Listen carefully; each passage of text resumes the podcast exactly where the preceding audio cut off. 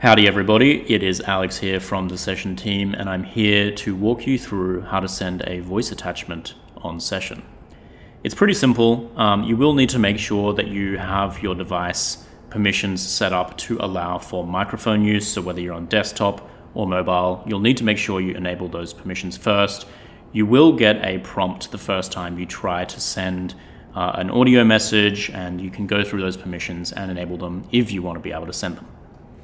So first of all, I'm going to need a contact. Note that you will only be able to send voice messages to people who are in your contacts list. So if it's just a message request, you will not be able to send a voice message.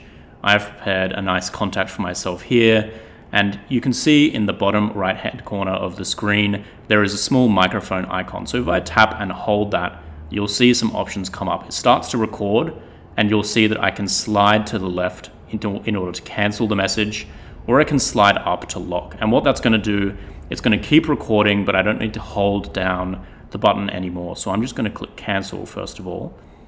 And I'm to start recording a new voice message and you can see that if I let go, it will simply send the voice message that I was recording.